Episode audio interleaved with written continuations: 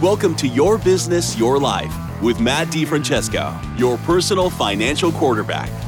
Whether you've had years of success in your business or are just starting out, DiFrancesco Virtual Family Office can help you create a vision for your business, life, and family and guide you toward the fulfillment of that goal. As they say, you can't choose your family, but you can choose your virtual family office. Now, on to the show. Hello and welcome to Your Business, Your Life with Matt DiFrancesco. Good morning, Matt. How are you? I'm just fantastic, Eric. How about yourself? I'm doing good. I heard you were on vacation for a little bit. Yes, finally got some downtime. We went to a nice quiet place, not a lot of crowds. My wife got her beach time, so she's happy. And you know what they say, happy wife, happy life. Absolutely. We just got back from camping for a few days, and my wife and I got to float down a river and watched a deer cross the river in front of us. It was amazing. And the deer was social distancing, no mask, but, you know, no judgment. Right. So well, of course. Yes, yeah. Exactly. Yeah. Now, I know that you brought a great guest on the show today, and that is Beth Walker. So why don't you tell us a little bit about Beth and why you brought her on the show? Well, I will. And I'll tell you what, I'm bringing another rock star on here. So Beth is actually the founder of the Center for College Solutions, which is a group of professionals that are committed to making college affordable for all families. And, you know, her key is that we can educate our future leaders without breaking the bank. Mm-hmm. And Beth is also the author of Never Pay Retail for College, How Smart Parents Find the Right Schools for the Right Price. And since college planning is a major concern for most parents, and especially with business owners, I brought Beth onto my team to help my clients navigate the challenges of paying through college. And I've sent a number of clients to her that she's worked with and done great things with. And I've actually used Beth myself with my number 3 son. And we're currently working with my youngest son, who's a junior in high school. So Beth, I'm glad to have you on the podcast. Hey, thanks for having me. And it's really a pleasure. Well, no problem. And we wanted to get you on now because this time of year is, for a lot of parents, is the time when they need to start beginning to make those plans for college. But to begin, I wanted you to just tell us briefly how you got involved in college planning. Well, on my side of the equation, college planning started when I had a baby. When I brought Mac home from the hospital, I did one of those geeky financial planner things, and I literally did the projections on what it was going to cost to put him through school. That's what happens when you have a little bit of maternity leave and a little bit too much time on your hands, right, and you're sleep deprived. And when I realized what it was going to cost to put him through school using the College Board's calculator, I was just blown away. Now, I had only been in the financial services industry for a couple of years. Mm-hmm.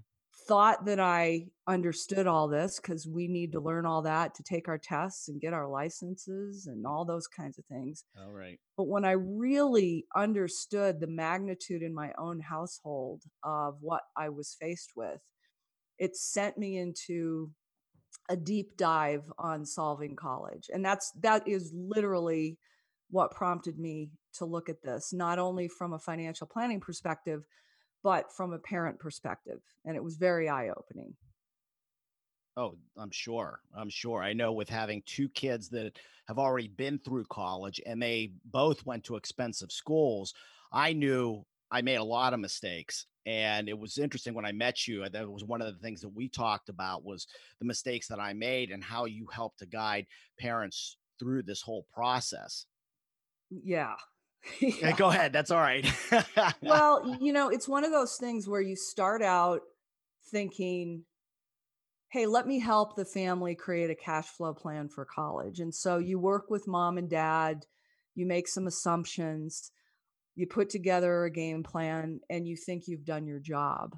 But what I've discovered over the last 18 years with my son headed off to college this year is it's not that simple. College is a multi-year project plan.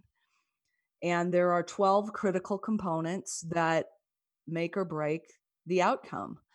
And the hardest part for me to learn because of my professional background was how much the student needs to be involved in the project plan. What I write about in my book, the 12 critical components fall into 3 distinct categories. There are the four critical components that the student has to own. There right. are four critical components the parent has to own.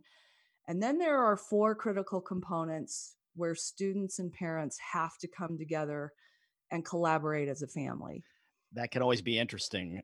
That can, anytime you're talking about a six-figure investment in teenagers, you know, what could possibly go wrong?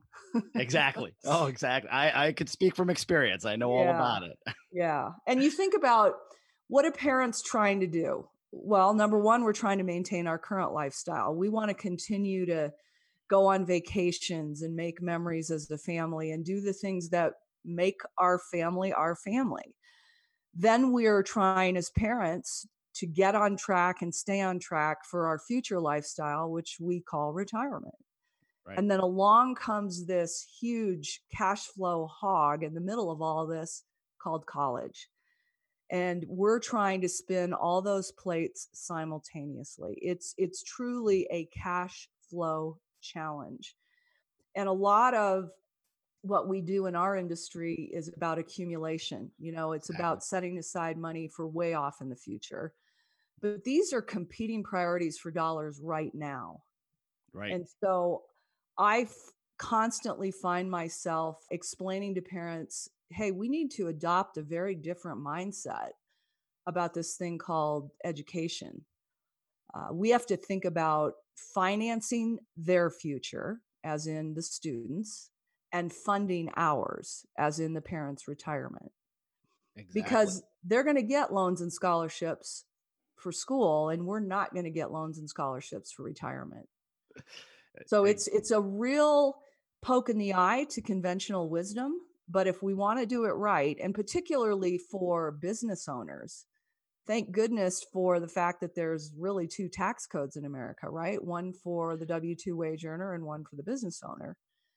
And we can really use that business owner status to our advantage during the college years. And that's kind of one of those sleepers. That's not all that well known, even by CPAs that have been doing tax advising work for years and years and years.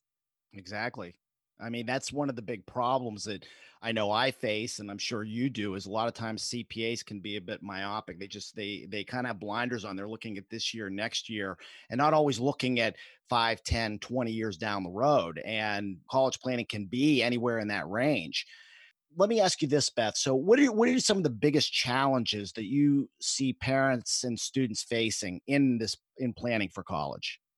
Well, number one, it's that conventional wisdom around name brand schools. I think one of the things that the coronavirus has done is been a bit of a wake-up call in terms of, hey, what is the value proposition that I'm paying for?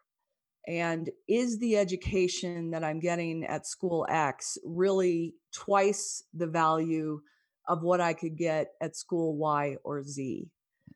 And I find that parents and students themselves, they don't really appreciate the role that college selection plays in the overall cost. When you think about it, I mean, even in your household, 4 college educations, right? Right. Okay, so you're going to do this 4 times, and you've probably gotten better at it each time you've done it because you learned a little bit more. Well, thanks to your help too. So, but the fact of the matter is, this is a 6-figure investment, and it's understandable. This is such an emotional decision. They set aside their consumer mindset and they approach this whole decision-making process with the heart of a parent. Of course, we want to get our kids off to a great start. Of course, we want them to go somewhere that's a great fit for them.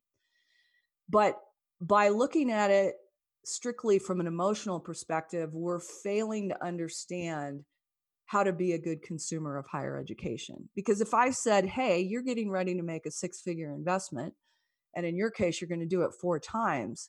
Well, okay, you're buying another house. You're buying a McMansion. And if you put it in that context, you wouldn't hesitate to say to yourself, all right, I'm willing to make a small down payment, but I'm going to finance this. Where do I go get the best financing from a cash flow or a tax efficiency perspective. And we literally have to start thinking about college that way. I mean, you almost have to start literally cultivating a certain culture in your household around the whole topic of college and figure out, why are we going? That's the question the student has to answer. What am I there to accomplish? What mindset do I bring on campus? Yes, it's critically important that we find schools that are a good fit emotionally, socially, academically for the student, but we have to find a good fit on the financial side for mom and dad as well. And so a lot of times what I find myself doing is helping families come to terms with a realistic budget, if you will, for higher education. And then you reverse engineer your search. Let's go find schools that fit that budget. And I think the biggest surprise for a lot of parents is there are a lot of schools out there that will discount their costs for the right kinds of students, will make it affordable, and will provide a great fit. But you have to put some effort into that. That is so true. And I've learned that from experience also, that I think many times, and I use this example a lot because I had many of my my peers who had kids the same age as mine. And a lot of them were looking at the state schools because of, you know, the cost. And in Pennsylvania, the state schools are, they're some of the highest in the country. Mm-hmm. And I was telling them, because my kids went to private schools, that because there was more financial resources available through grants, different scholarships, that in many ways, like my number two son paid less to go to a private school, a top-tier private school, than many of them paid for the state school. That does come as a shock to a lot of parents. And it's no different than, hey, I am in the market for a brand new car. There's a certain kind of driving experience I want to have. And so I begin with the end in mind, and I begin with some budgetary constraints, and I go looking and I go test drive. Very few people ever pay the advertised sticker price, and college is no different. And in today's environment, with all the uncertainty regarding, is it online? Is it hybrid? Will it be in the classroom? Am I going to be living on campus? How is all of this going to unfold? Parents have never had a better opportunity to really be in a position to evaluate and leverage one offer versus another, position their kids for discounts, for grants and scholarships. But those types of things require a different kind of search criteria. You have to be open geographically. You have to be open size-wise. There's no question that you have to go find schools that are a good fit for the student. That's where you have to start. But kids today have limited exposure. It's the peer group. It's the counseling department at their high school. It's what people know in the circles that they're running in. If we can reframe that whole discussion and say, hey, have you ever heard of this school located in this location that you've never visited before? Did you know they have a program that's really well suited for you? Let's at least take a look. Let's start a conversation. Let's see what kind of discounts they might create for you. If we can create a meaningful list of schools where 3 or 4 are really going to create a financial incentive for you to attend, well, you're well ahead of the rest of the gang in terms of reducing your overall cost. You add that to a tax scholarship using the income tax code legally during the college years to reduce the cost of college, and you start to formulate a plan that's manageable, that isn't going to derail, retirement. That's the name of the game. That's exactly right. And I think that's an important aspect. And many parents don't understand that. I think the idea that, you touched on this about, and I'll use a little different terminology, that in some ways, college, paying for college can be negotiable if you know what you're doing. That's right. I actually, I know when my son Luke went to college, and he was a football player, and so he got grant money. But I was actually just starting my business at that time, and I went back to the school and I said, look, you know, I said, you're looking at these tax returns, but I'm starting this business. And I sent them my P&L and all that. And I said, well, ask for a discount. And they gave me $5,000 off. So there's little things that we can do, but if we don't know what to do, we're never going to be able to take advantage of those opportunities. That's so true. I mean, even this year, this last spring, we had a family that we had been helping, and we were able to, through our process, identify some schools that were likely to offer discounts. The preferred school for this student did, in fact, offer a discount. But when they did that, they said to the family, you know, we'd like you to let us know if you're going to accept. And the family said, should we do that right away? We said, no, not in this environment. There's a lot of uncertainty. Let's just sit on this for a couple of weeks. And because we were patient, the school came back and doubled the offer.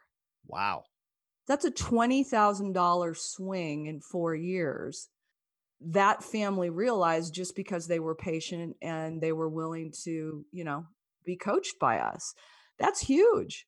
That's huge. Oh, that's amazing. And it is huge. And again, I don't think people, you know, even parents really understand until they get into the throes of it and they start seeing the numbers, how huge those numbers can be. I'll tell you the other thing that's interesting. I consider college in America the ultimate theory of relativity.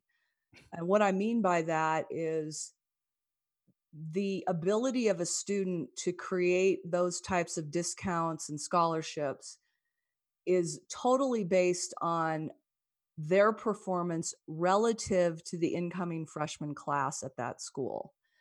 So take somebody like my son. He's a typical boy in that he's a smart kid, but he's not terribly motivated. So he's not gonna, you know, do the extra things to get the A when he can get a B plus. Right. Much to his mother's chagrin. But understanding the kind of student he is and understanding the fact that in today's world, a smart boy will always get offered more money than a smart girl because the colleges are receiving applications for admission, 60% female, 40% male. They're trying to keep a 50-50 freshman class. So they're all going to fight over the smart boys.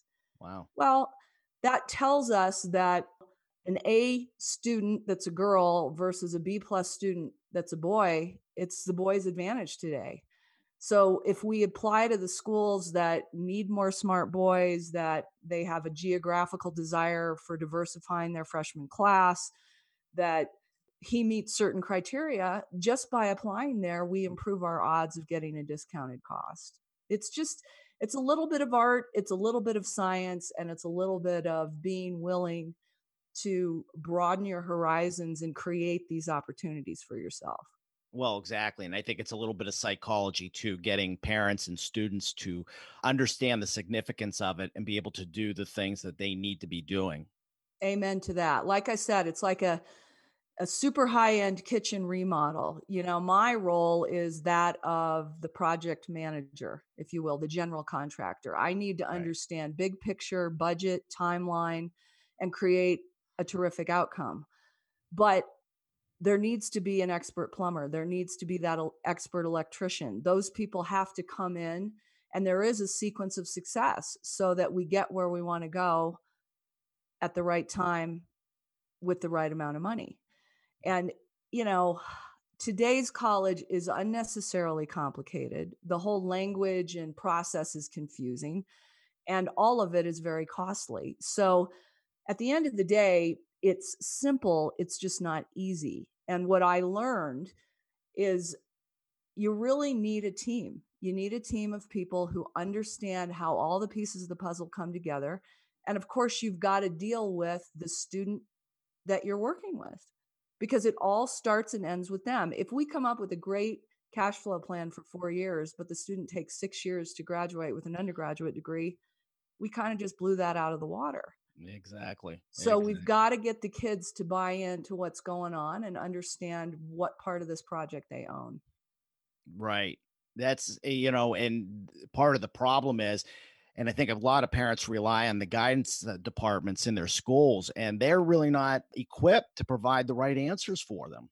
you know, when I was doing research for the book, I was so surprised to learn that if you're a guidance counselor in a high school, you have no continuing education requirements. It's the only part of education at the high school level that doesn't have a requirement for continuing education. Amazing.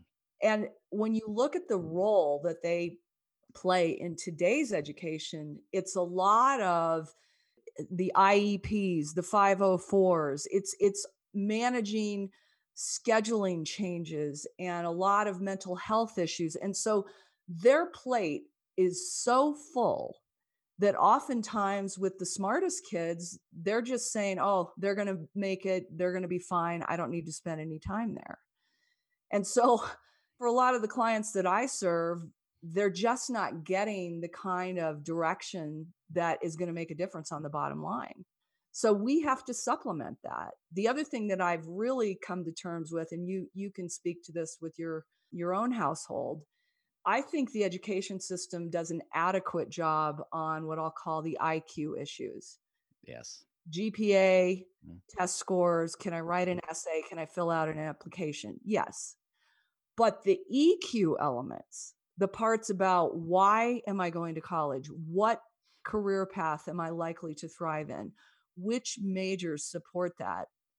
I think the education system does a very poor job of that. And that's where parents have to supplement with really good assessment tools to answer the why. I completely agree. I know with my number three son, Dan, we worked with Dan. He even got to that point where he was graduating from high school and still didn't know what he wanted to do. And we made the decision to send him to community college so that he could get some core classes, get some credits, and give him some additional time to figure out what direction he wanted to go, because you do look at the cost, and we saved, you know, tens of thousands of dollars by doing that.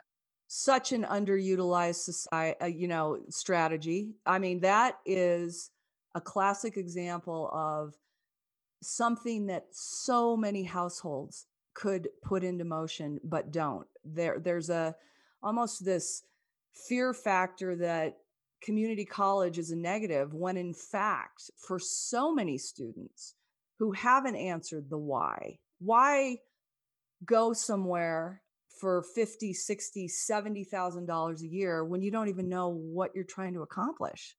It's so smart to knock out those prerequisite classes at a community college price and then transfer in with an associate's degree and get the degree from the four-year university. It's so financially savvy to do that, and it's just so underutilized.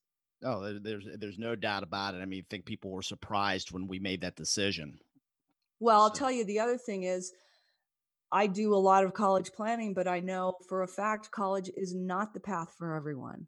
We've come to a point in our culture where it's just what you do after high school, whether it's a good return on investment or not. College was never designed for everybody to attend. And so understanding, how is this kid hardwired? Where are they likely to thrive? How do we play to their strengths? I mean, let's face it, in today's world, a plumber is going to make more money than a physician. Isn't that the truth? They're going to start generating real money right out of the gate, not all that debt. They're going to be earning for 10 years before the doctor does. It's just crazy when you look at the economics of today's workforce. And we can all look at the charts where college educated tends to insulate you from some of the things that we've just seen with this virus. So, right. It's really a function of understanding that individual and what the right path is for them. Well, exactly. But it's interesting you mentioned the plumber, even during this virus and everybody was quarantined, there were still needs for plumbers. There were still needs for electricians, all of these different areas. And I think we do discount those skills. And I know working with business owners, I have many of them that are like that don't have the same issues that my clients that are physicians that have, and the debt. Oh, that's it. The student loan debt, there's a lot of lazy journalism that's out there that talks about the student debt crisis.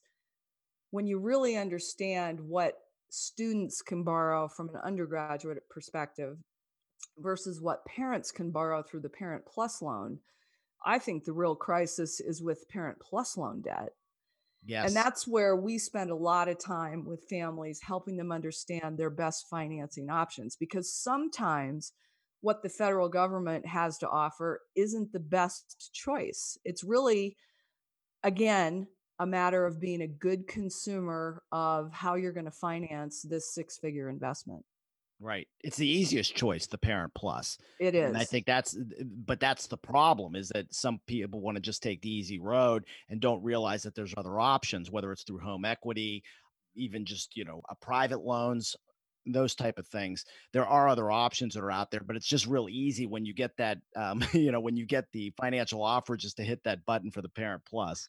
I think there's a lot of ignorance. It's kind of like back to the car dealership. It's like they're sitting down within the office and they're saying, sign here, let me make it easy for you to borrow from us.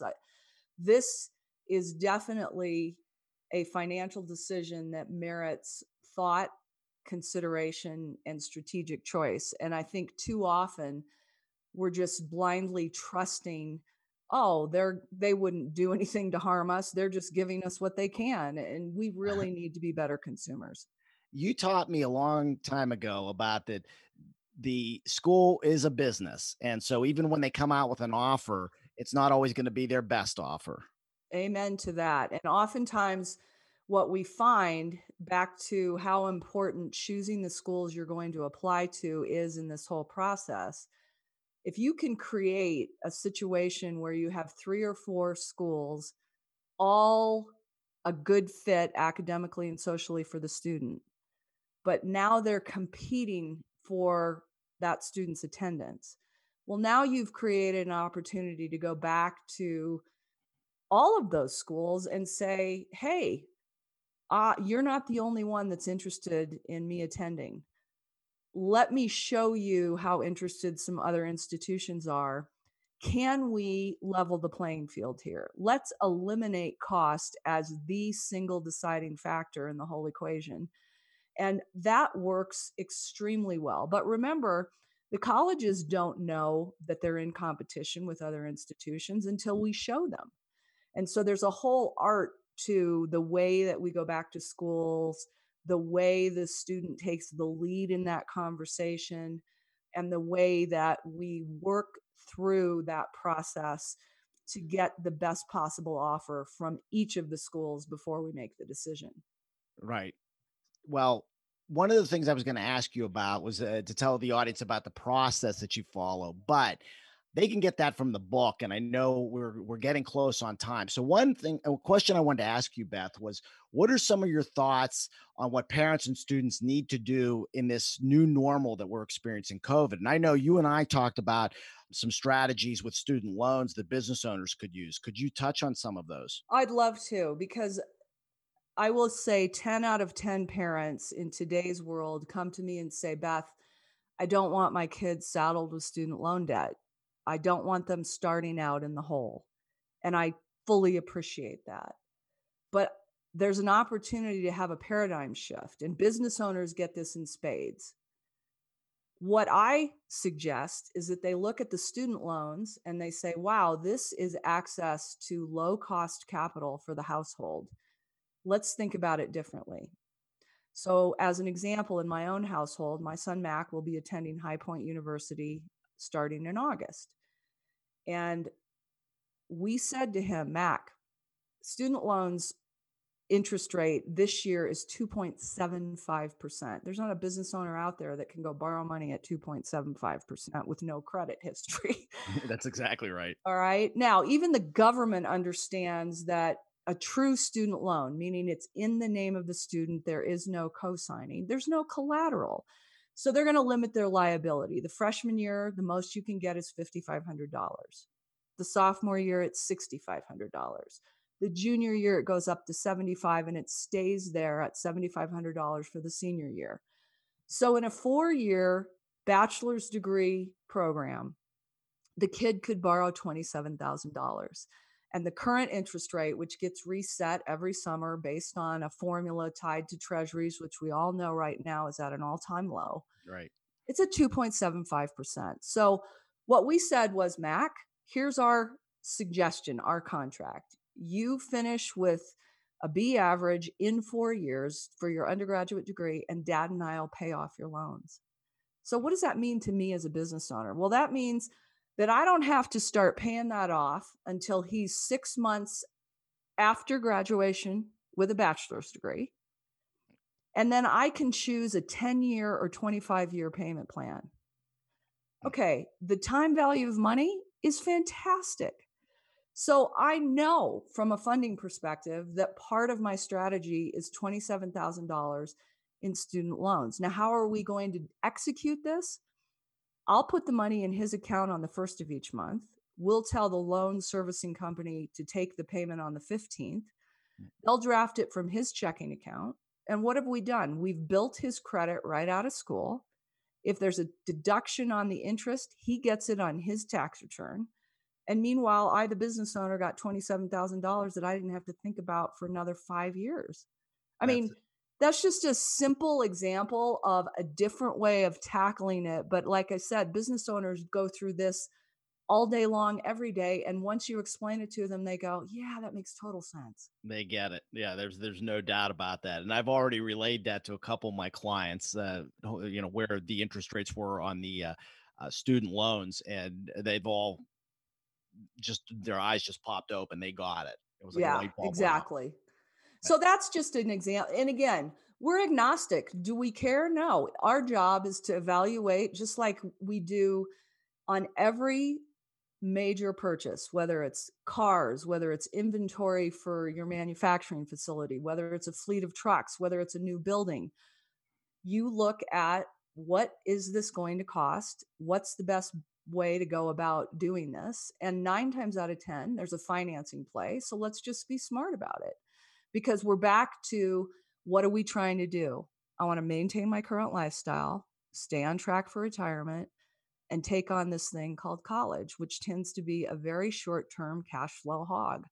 So if we can figure out a way to have it be a speed bump instead of, a collision, that's a win. And we can do that. It's not difficult. It's just a function. In a perfect world, Matt, I'd meet people when their kids are on the verge of being a junior in high school, right, with their oldest. And then we can lay out a plan, all kids, all years, and just sort of tackle this thing from a totally different perspective. So it's not this huge, dramatic, stressful thing that they're wrestling with. I've actually been telling my clients, usually when their kids are becoming sophomores, that they knew I need to get them in touch with you. And that would be a dream, but that hardly ever happens. Well, exactly. But that's, you got to give them that lead time too. Sometimes, you do. So you got to start planting the seeds, but usually it's around sophomore year that we need to, I want to start planting those seeds with them. So Beth, how do people, first off, get your book? And then other than getting in touch with me, how would they get in touch with you? So my book is available on Amazon, Never Pay Retail for College, super easy to opt in there. The website is centerforcollegesolutions.com. Pretty darn straightforward. And people can reach me, Beth, at centerforcollegesolutions.com. And they can call me directly, 719-522-2278. I start every relationship with the people I work with a conversation. I have no idea if I can help them, what their situation right. is.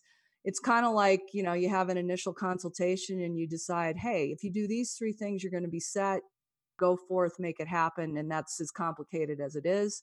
Right. Other people just need a whole lot more detailed planning. So first, we just chat and figure out, where are you in this process? What things are going to make a difference? And does it make sense to work together? So it's pretty low key, right. But I will say it can be, our stated goal, the people that we work best with, we know that we're going to save them 25 to 50% on the total cost of college.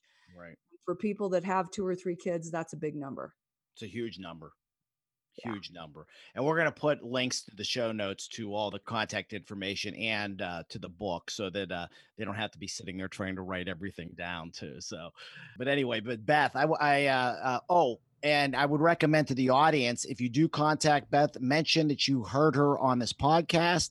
I'm sure she'll take very good care of you. So Beth, I want to thank you so much for being on today. No, Matt, thank you. It's just such a pleasure and such a great opportunity to be able to connect with people that are followers of yours and people that have confidence and know that you're always looking out for their best interests. So I really appreciate the opportunity. Oh, it's my pleasure. And Eric, did you have any final questions for Beth? I didn't. Here's the thing. I am still swimming with all the information she already gave. There's so much. It's obvious to me that people need to be calling, right? They need to be calling in, or they need to be checking the book out, because there are so many things in this, just in this podcast. And we only had 30 short minutes to get this information across. Beth, thank you so much. You were a wealth of knowledge, and I felt like I was drinking from the fire hose on some of this stuff. That was fantastic. Thank you. Really a pleasure, guys. No problem. And Matt, thank you, of course, for bringing her on the show. And the last thank you always goes to you, the listening audience. Thank you for listening and tuning in to Your Business, Your Life with Matt DiFrancesco. If you have not subscribed to the podcast yet, please click the subscribe now button below. This way, when Matt comes out with a new podcast, it'll show up directly on your listening device. This also makes it much easier to share these podcasts with your friends and family. And I wanted you to think right now, who needs to hear this podcast? Anybody who has kids should probably get a hold of it. So please share it with them. Again, thanks for listening today. For everyone at DiFrancesco Virtual Family Office, this is Eric Johnson reminding you to live your best day every day. And we'll see you next time. Thank you for listening to the Your Business, Your Life podcast. Click the subscribe button below to be notified when new episodes become available. The information covered and posted represents the views and opinions of the guest and does not necessarily represent the views or opinions of DiFrancesco Virtual Family Office. The content has been made available for informational and educational purposes only. The content is not intended to be a substitute for professional investment, legal, or tax advice. Always seek the advice of your financial advisor or another qualified professional with any questions you may have regarding your business or personal planning. DiFrancesco Financial Concierge, LLC, doing business as DiFrancesco Virtual Family Office, is a registered investment advisor. Registration with the United States Securities and Exchange Commission or any state securities authority does not imply a certain level of skill or training.